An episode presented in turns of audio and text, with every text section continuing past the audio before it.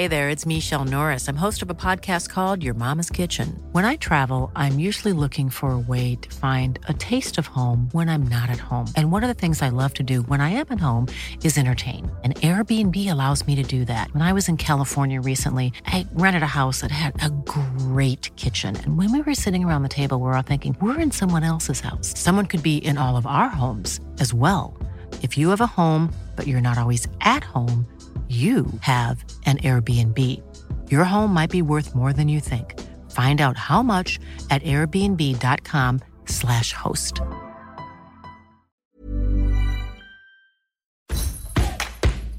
El podcast del Diario de los Deportistas es patrocinado por Tiendas Atléticos, productos deportivos. Síguenos en la página atléticos.com o en Facebook como Atléticos MX. Atléticos, lo mejor para el deporte.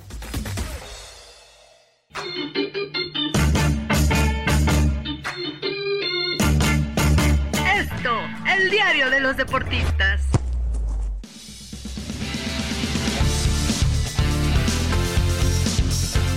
Hola, ¿qué tal amigos del Esto? Bienvenidos a un podcast más del Diario de los Deportistas. El día de hoy estamos, eh, no sabemos cómo nos sentimos, creo que un poco nostálgicos, entre tristes, entre agradecidos, pero bueno, vamos a hablar de un tema que a todos los aficionados del tenis nos tiene bastante consternados. Eh, en menos de un mes se nos fue Serena Williams y poquito después se nos fue eh, Roger Federer, para mi gusto, dos de los tenistas más importantes en toda la historia. Pero bueno, para hablar al respecto, el día de hoy nos acompañan Luis Miguel González, director editorial del Economista. ¿Cómo estás, Luis Miguel? Bienvenido.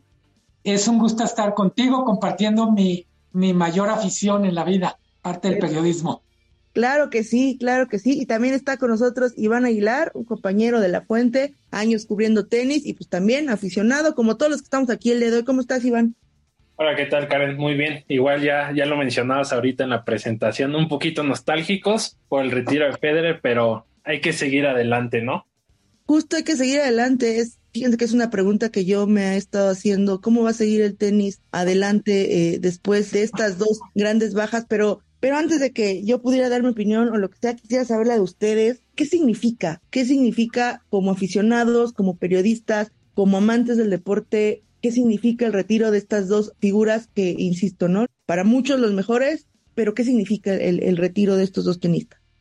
creo que hay que poner un poquitito de, paños fríos a la nostalgia en el sentido de Roger Federer tenía prácticamente más de un año sin jugar. Su último partido fue en Wimbledon en el 2021 y Serena Williams, la Serena Williams de su gira de despedida era una versión bastante disminuida. Entonces yo diría solo por llevar la contra y empezar este, este diálogo, el retiro creo que es una muy buena decisión porque como campeones se merecen ser recordados como grandes jugadores y no estar siendo humillados por jugadores que siendo buenos no están a la altura ni de Federer ni de Serena.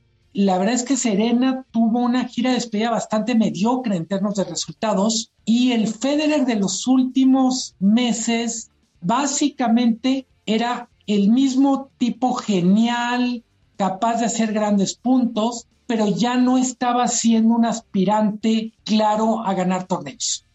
Eh, estoy de acuerdo contigo en un, par de cositas, en otras no tanta, pero a ver Iván, tú cuéntame un poquito, este, ¿qué opinas al respecto? Hijo, la verdad es que, o sea, yo creo que para mí Federer es el tenis, ¿no? Federer es la esencia es lo que mucho nos hizo enamorarnos de, del tenis, ¿no? Yo por lo menos en lo personal crecí viendo, o bueno, empecé a ver tenis viendo a Agassi, a Sampras, a Fernando González, Marat Zafin, N cantidad de, jugadores, ¿no? Que si bien pues, eran buenos y los catalogan pues, ahí en la, en la pelea de, de los mejores que ha habido en los últimos años, a mi parecer, Federer era ese personaje, ese tenista que te, que te enganchaba, que te hacía enamorarte del tenis, de su juego y que combinaba la, elegancia con, con el estilo y, el jugar, ¿no? Y en cuanto a Serena, pues igual es, es un legado tenístico, es un legado social, es una de las mejores de, de la historia, creo que también tu legado va más allá de, la cancha, ¿no? Y pues sí, como bien lo comentaba Luis, creo que pues, era momento de decir adiós, se sabía que estaba cantado, ¿no? Esta situación de que se iban a retirar, era cuestión de, meses y pues es el tiempo de la vida, ¿no? Ya les tocaba y pues ni modo, ahora a disfrutar de las nuevas generaciones. Fíjense que yo creo que sí, justo, ¿no? Ya, ya era un tema eh, en el que el físico ya no les daba, ¿no? El físico, tal vez un poco incluso la cabeza, ¿no? Porque ellos ya pensaban en otras cosas, ya estaban como en otro canal tenísticamente, pero a mí me, me hace preguntarme el retiro de ambos una cosa que, ¿qué los hace más grandes? Porque si uno revisa los números, ninguno de los dos es el que tiene más títulos, ninguno de los dos es el máximo ganador de Grand Slams, ninguno de los dos es el referente en cuanto a la estadística aunque están ahí, por supuesto, en, los puestos más altos, pero ninguno de los dos es referente. ¿Qué, los hizo tan grandes? ¿Qué los hace diferentes? ¿Y qué los pone por debajo de cualquier otro tenista que, que ahorita mismo esté jugando muy bien? Creo que simbólicamente es muy interesante que se retiren prácticamente en el mismo momento porque representan en términos de estilo de juego cosas radicalmente diferentes. Serena Williams era una especie de fuerza de la naturaleza un tornado, un volcán, eh, avasallaba a los contrarios. No ha habido una jugadora que combine con tanta gracia, tanta potencia, tanta efectividad, tanto dominio mental de los oponentes. Federer es otra cosa. En un ecosistema tenístico plagado por bombarderos, Fernando González, Marat Safin, Andy Roddick, llega un estilista que básicamente impone un dominio improbable sobre su época. Revesa una mano, juego de red, juego de ángulos, que se opone a todo lo que dominaba. Eh, coincido con Iván, lo que los hace candidatos a ser los más grandes está más allá de los títulos y es el impacto que tuvieron al interior del deporte, primero al interior del tenis, pero también en el mundo deportivo y social, en el caso de Serena. Y en el caso de, del tenis para Federer, sin duda es el mejor embajador posible que pudo tener el tenis, la mejor carta de presentación, es un gran campeón en el sentido que se habla de grandes campeones una vez por generación. No es solo un deportista. ¿Tú cómo ves, Iván? ¿Qué opinas? ¿Qué los hace tan grandes? ¿Qué los hizo los mejores de todos los tiempos? Sí, no, pues justamente como menciona Luis, pues su legado fuera de la cancha, ¿no? Bien, bien lo mencionas, hay muchos números que si bien te van a decir como yo tengo este contraargumento para decirte que no son los mejores del mundo y yo te puedo decir yo tengo este que para decirte que son los mejores de la historia, ¿no? Pero a mi punto de vista ese tema del más grande de la historia pues ya tiene muchas variaciones, pero sí justamente hablando de Serena y de Federer pues su legado, ¿no? Ya lo decía Luis, eh, el dominio que tuvo Serena durante gran parte del principio de los 2000, todavía por ahí de principios de 2010, pues ha sido lo, que más la, ha marcado, ¿no? Igual este, este tema de superación es una herencia que, ha dejado para las nuevas generaciones, ¿no? Así como seguir batallando, la mentalidad y este tipo de cuestiones. Y Federer igual, eh, me parece que Federer combinó o más bien modernizó la vieja escuela, ¿no? Como lo decía Luis, el saque y red, jugar en, pasto, muy pocos lo han hecho como lo, ha hecho Federer. Combinó la vieja escuela, el juego de la vieja escuela, ahora sí que lo modernizó y pues con eso pues, trajo una, una nueva cara al tenis, ¿no? Como te comentaba ahorita, creo que combinó ese estilo y, esa elegancia del tenis de los 70, principios de los 80, con la velocidad y, la técnica de juego del tenis moderno. Yo, la verdad, les voy a ser muy sincera, yo admiro a ambos. El momento en el que yo me, enamoro del tenis es gracias a Roger Federer. Como bien dices, yo crecí, o más bien tengo memorias de niña de algunas otras figuras. Agassi es una figura que tengo muy, muy en mi cabeza de cuando era niña, un recuerdo muy tangible de cuando era niña. Pero de ahí en fuera, la verdad es que el tenis me, en un inicio me daba lo mismo. Un día vi a Federer y les confieso que después cuando vi a Nadal, que no es un tenis tan, tan puro, tan clásico, tan elegante como el de Roger. A mí el estilo de Nadal me vuelve loca, su historia personal. Para mí es el más grande de todos los tiempos, para mí. Pero yo les quiero preguntar, ¿para ustedes es Roger Federer el más grande de todos los tiempos? McEnroe trató de encontrar en estos días una solución salomónica que a mí en algún sentido me, me deja satisfecho. Dice, Nadal es el más grande en arcilla, Federer es el más grande en pasto y Djokovic es el más grande en canchas duras. Que si bien los números en este momento ponen a Nadal y probablemente en un año dos años vaya a ser Djokovic por número de torneos, creo que lo importante es entender que cada uno representa una cosa diferente del tenis. Es como si alguien me dijera que la mejor bebida del mundo es el whisky, otro me diría, no, es el tequila, otro diría, bueno, no, es el mezcal. Creo que la importancia de reconocer hasta qué punto estamos hablando de diferentes atributos que no se reducen o no se pueden reducir a estadísticas. Federer tiene un récord perdedor frente a Nadal, tiene un récord perdedor frente a Djokovic, pero Federer dominó más años el tenis y probablemente una parte del récord perdedor de Federer con Nadal tiene que ver con que durante mucho tiempo Federer llegaba a finales en torneos de arcilla, mientras Nadal no llegaba a finales en torneos de superficies que eran favorables a Federer, por ejemplo. Yo enfatizaría la importancia de decir, ellos merecen estar en la terna cuando se discute quién es el más grande, pero tenemos que entender que definir quién es el más grande, la más grande, requiere más cosas. Creo que con Serena el argumento es mucho más fácil. La única que ganó más grandes slams que ella es una jugadora que ganó muchos de los torneos antes de la era abierta. Eh, Serena fue absolutamente dominante durante su carrera deportiva. Nadie le ganó consistentemente a ella mientras ella estuvo activa. Tiene algunas derrotas muy importantes, simbólicas, dolorosas, pero ella prácticamente le ganó más a cualquier tenista a la que enfrentó siempre, en todas las superficies. Creo que la discusión entra más por Federer. Para mí, la única que sería comparable a Serena es Steffi Graf, y creo que está un escalón abajo. Aparte es difícil, ¿no? Comparar un poco el, el tema Serena, porque como dice, no tenía rival. Yo recuerdo mucho el tenis de Sharapova, por ejemplo, a mí me parecía espectacular, una mujer alta, fuerte, muy fuerte, un servicio muy poderoso. Y cuando juega con Serena Williams, lucía eh, diminuta, ¿no? Lucía chiquita, lucía débil, lucía pues mal. Sí, como, como mencionas, yo, yo justo coincido. Si podemos a medirnos encuentros frente a frente y demás, creo que es muy injusto. Es como, yo lo comparo mucho y las comparaciones son odiosas, pero yo lo comparo mucho con lo que pasa en la NFL, ¿no? Eh, obviamente Tom Brady es el, el, coreback más ganador en toda la historia y eso lo hace el más grande de todos los tiempos para muchos. Pero detrás de él hubo un Joe Montana, un Drew Brees, un Peyton Manning, eh, personajes que, que dices, bueno, o sea, no ganaron lo mismo que él, pero eso no los hace menos, eso no los hace menos espectaculares, ni, ni menos impresionantes, ni menos este, eh, deportistas. No sé qué opinas al respecto, Iván, pero yo creo que la discusión ah, en ocasiones ni siquiera debería existir.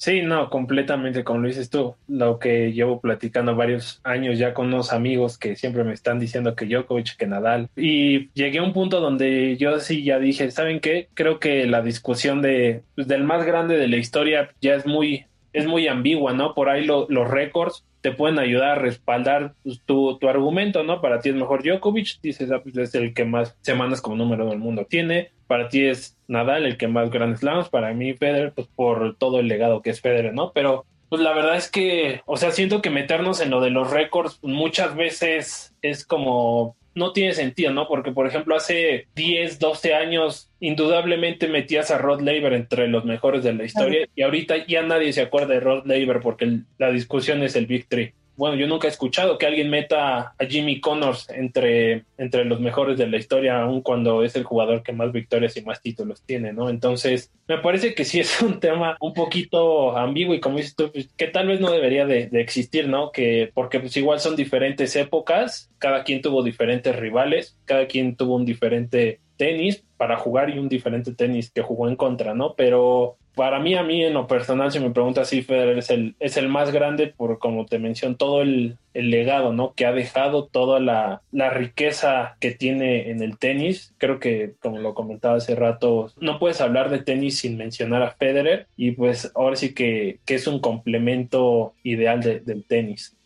Bueno, porque aparte sin Federer no habría victory, o sea, sin Federer no habría rivalidad con Nadal, sin Federer no habría 20 Grand Slams por alcanzar, o sea, son tantas cosas que, justo, ¿no? El, debate me parece necio, pero me parece interesante porque a los que nos gusta el tenis nos encanta estar, eh, porque aparte el tenis es un, es un, deporte de muchos números, ¿no? Entonces nos encanta estar eh, ahí indagando, pero creo que esto nos lleva a una pregunta que es algo que sí realmente yo no me explico cómo, aunque vengan figuras ahí detrás, yo no entiendo cómo se va a medir ahora el tenis, ¿no? Ya, ya se fue Federer, es una realidad que en breve se irá Rafa Nadal y pues a Djokovic le quedarán también un par de años, cinco, seis, por mucho, calculo yo, y luego, ¿qué viene, no? Eh, hablamos muchas veces, y yo me quedo mucho con, con alguna frase que alguna vez eh, la tenista española Paula Badosa dijo en una entrevista, le preguntaban si, si ella consideraba que estaba jugando mal o que, que los logros que había tenido todavía no eran lo suficientes, y ella dijo, pues es que yo tengo muchas, este, yo tengo muchos logros, tengo muchas victorias, tengo títulos, el problema es que, me, que en España tengo un Rafa Nadal, ¿no?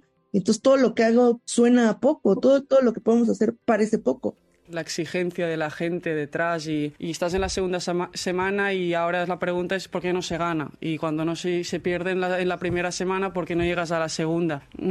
no sé cómo decirlo. Eh, no soy Rafa Nadal ni lo voy a ser. Eh, nos hemos mal acostumbrado un poco en España. Hemos tenido grandísimos jugadores. Algún día ojalá pueda hacer algo parecido a él, pero, pero me gustaría que se exigiera un poco menos me da la impresión de que ahora sí va a ser el tenis, que ahora todo, todo se va a comparar con estas figuras, con Serena, la misma Iga, ¿no? Tuvo un año espectacular y, la verdad es que yo no vi grandes reflectores, en serio grandes reflectores sobre Iga Swiatek, porque todo el mundo está enfrascado en, Serena Williams, en el Big Three, pero ahora que ya no existe ni el Big Three ni Serena Williams, ¿qué viene para el tenis? Creo que hemos tenido una probadita de esto que planteas, Karen, y es lo que viene es una presión abrumadora para cualquier persona que empieza a destacar lo que ha definido los últimos años es la inconsistencia de los aspirantes a reinar. en el caso de mujeres es, me atrevo a decir, patético. Prácticamente antes de este año de Sviatek, lo que habíamos tenido era una seguidilla de campeonas de Grand Slam que después de ganar Grand Slam no volvían a ganar, ya no digas Grand Slam, ni siquiera torneos medianos nos centramos mucho el año pasado en el tema de Naomi Saka y el tema de salud mental. Y todo esto de si era justo la presión que tienen los jugadores nuevos, yo digo, no es justo, injusto es lo que es. El tenis, a diferencia del fútbol americano que mencionabas tú, Karen, es un deporte individual. No puedes tener un mal día y apoyarte en tus compañeros de equipo para ganar. Lo que no puedas hacer en la cancha no lo va a hacer alguien por ti. En el circuito de hombres, me atrevo a decir todavía Carlos Alcaraz tiene que demostrar que va a poder resistir las presiones de la publicidad, el dinero, la celebridad. Una cosa que hace excepcional al Big 3 es la capacidad de resistir en el tiempo, la capacidad de sacar lo mejor de cada uno de ellos compitiendo contra los otros. Yo creo que eso sí no lo vamos a ver. Y vamos a ver en el tenis una cosa que está pasando en muchas otras dimensiones de la vida y es una generación de cristal tras otra sometida a una presión que en muchos sentidos es inhumana, pero que es una realidad en el mundo del 2022. Sí, definitivamente yo creo que Creo que cualquier esfuerzo deportivo es, es meritorio, pero sí el, compromiso, el, el, tema de la disciplina, del, del, sacrificio. Me parece que el sacrificio es algo que ya está muy infravalorado en la vida en general, ¿no? A lo mejor fuimos educados de otra forma, no lo sé, pero a mí particularmente me parece que el sacrificio es algo infravalorado y creo que es algo que sí, justo los tenistas, las nuevas generaciones no entienden del todo, no conciben del todo. Creo que Carlos Alcaraz es, una de las cosas que yo le admiro mucho este chico. Eh, él sacrificó cosas para ponerse en forma, él sacrifica cosas para tratar de llegar mejor a los torneos, para tratar de ser más competitivo, pero sí, indudablemente la presión eh, creo que en algún momento lo puede reventar porque eh, uno no espera que él mejore su juego todos los días, ¿no? El mundo del tenis lo que espera es que alcance a los que se están yendo, entonces creo que sí puede ser un poco complicado, no sé, ¿tú qué opinas, Iván? Sí, no, yo, yo creo que a mí es algo que siempre me ha hecho ruido, ¿no? Eh, que todo el mundo decía, ahora que se acabe el Big Three o el Big Four, ¿qué va a pasar con el tenis, no? eh, como decía Luis, tal vez en la WTA no es, no es tan marcado este aspecto porque el nivel es un poco más parejo, o sea, sí, si bien Serena tuvo su, su época de dominio, cuando terminó me parece que todas las jugadoras por ahí de repente hubo una que sobresalió más que el resto, después bajó, ahora sí que se fueron intercalando, ¿no? Ahorita es momento de Sviontek, en unos años, no sé, como dices tú, la misma Badosa o alguien más puede ser, hace uno, unos meses fue Ash Barty, hace unos años fue Naomi Osaka. Entonces creo que ahí este relevo generacional pues está ahí, ¿no? Y justo es algo que no tiene el circuito ATP, que no hay un jugador, un referente que alce la mano y diga, ¿saben qué? Ahora que se retire el Victory, yo voy a ser el que va a cargar con la carga de comandar esta nueva generación o, nosotros vamos a ser los que vamos a comandar esta nueva generación, ¿no? Em, lo que te comento, amigo, que nunca me gustó eso, como se va a acabar el Victory, ya no va a haber tenis. Creo que el tenis ahí está el tenis ahí está.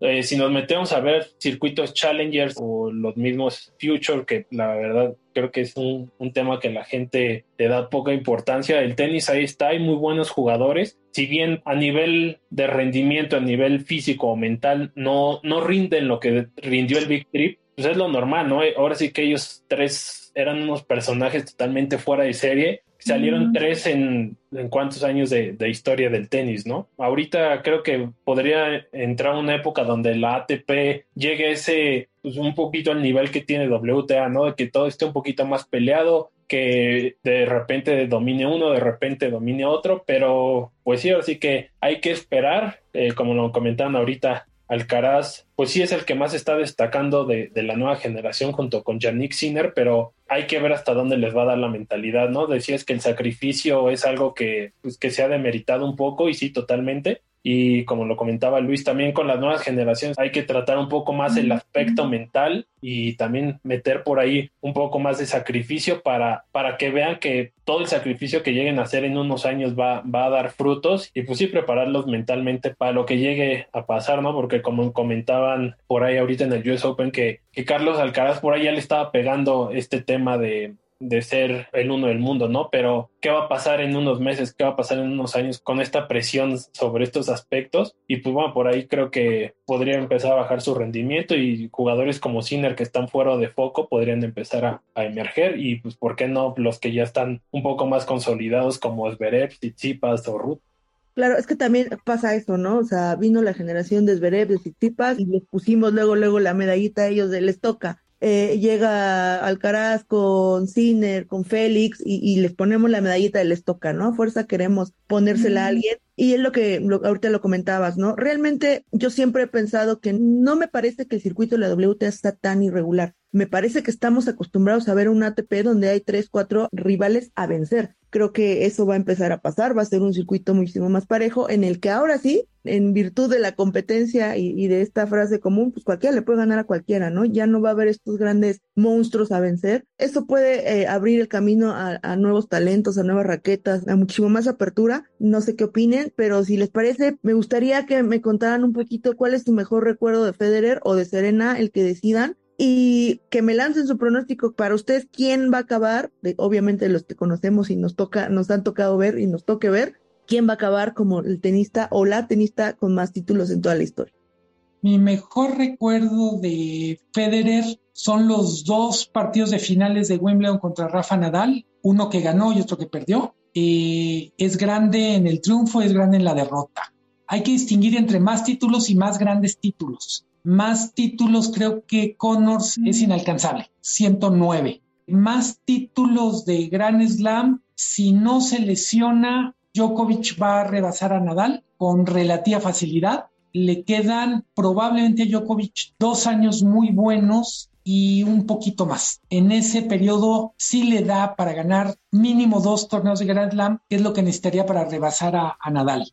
Un solo comentario final. Eh, creo que el final de los Big 3 va a significar una separación entre los aficionados de hueso colorado del tenis y los curiosos que se asomaron al tenis gracias al carisma de Nadal, de Federer, de Djokovic. Van a venir tiempos para que al tenis le va a costar trabajo atraer un tipo de aficionado que solo se engancha cuando el tenis es tema de conversación para los amantes de todos los deportes. Eso ha ocurrido siempre y creo que está bien, hay una especie de poda de aficionados después de que se va un grande. Sí, creo que ahí tiene bastante razón Luis, ¿no? Creo que la ayuda del, del Victory va a marcar esos aficionados que, que, vemos todos los partidos, aunque sean las 3, 4 de la mañana, los que ven pues, un partido de Federer, el US Open a las 6 de la tarde, ¿no? Pero a mí me parece que, como también lo comentaban, el récord de Connors es inalcanzable más ahorita como, como es el tenis, que ya no se juega tanto por lo exigente que es a nivel físico y mental. Creo que por ahí, la verdad, yo no veo cómo ahorita Djokovic o Nadal, que son los que están más cerca de, del récord de cierta manera, la verdad veo muy complicado que lleguen a conseguir otros diez y tantos títulos, 20 para meterse a los 100 títulos, creo que va a estar complicado. Y pues nada, también me gustaría agregar un comentario final que para la gente invitarla, ¿no? Que, que se dé oportunidad de ver más tenis, que se dé oportunidad de conocer más tenis, como lo comentaba ahorita yo. A mí el circuito Challenger es es algo que me llama mucho la atención, es muy entretenido, ves jugadores muy divertidos que juegan muy bien, si bien puede que no lleguen a despegar tanto, pero es un deleite verlos y también que, que tengan esperanza en las nuevas generaciones, hay jugadores que juegan muy bien. En cuanto a mi recuerdo más, más grande de Federer, hijo, tengo varios, yo creo que la final que jugó con, con Nadal en Australia en 2017, yo creo que ha sido de los mejores partidos que, que han dado, pero yo francamente sí me quedo con la final de que ganó en, en Roland Garros. Creo que es algo que todo, todo federista quería ver, ¿no? A Roger ganar Roland Garros y pues para mí creo que ese sí fue el, el momento más, más icónico. Coincido totalmente, creo que esta final en Roland Garros es el puntito que le faltaba a Roger porque no le había podido ganar a Rafa, no había podido levantar eh, la Copa de los Mosqueteros y pues bueno, él lo consigue y, pues bueno, es como la cerecita del pastel. Yo también creo que la máxima cantidad de títulos no se va a alcanzar porque eran otros tiempos cuando se consiguió, sin embargo sí creo que Novak Djokovic eh, en breve va a rebasar a todos, nadie va a juntar en mucho tiempo el número de semanas consecutivas que lleven el número uno y pues bueno, si de estadística se trata, pues va a terminar siendo el más ganador. Eh, amigos del esto, les recordamos que pueden seguir este y otros podcasts de OEM en Spotify, Apple Podcasts, Google Podcasts, Deezer, Acas y Amazon Music. Agradezco mucho a Luis Miguel, agradezco mucho a Iván, gracias por acompañarnos. También agradezco la producción de Natalia Castañeda y Jananía Araujo. Muchas gracias a todos por acompañarnos y recuerden que cualquier comentario y sugerencia lo pueden hacer en nuestras redes sociales. Hasta la próxima.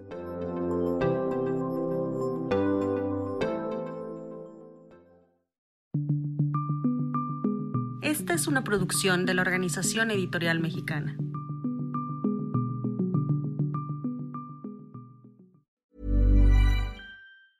If you thought the only way to get a more defined jawline with natural-looking results was through surgery, think again. Juvederm Volux XC is a non-surgical injectable gel filler that improves moderate to severe loss of jawline definition and can help you achieve natural-looking results with little downtime. Even better, this improved definition lasts up to one year with optimal treatment. No maintenance required. Improve jawline definition for a smooth, sculpted look with Juvederm Volux XC. For important safety information and to find a licensed specialist, visit juvederm.com. That's J U V E D E R M.com. Not for people with severe allergic reactions, allergies to lidocaine, or the proteins used in Juvederm. Common side effects include injection site redness, swelling, pain, tenderness, firmness, lumps, bumps, bruising, discoloration, or itching. There's a risk of unintentional injection into a blood vessel, which can cause vision abnormalities, blindness, stroke, temporary scabs, or scarring. Talk to a licensed specialist to find out if it's right for you.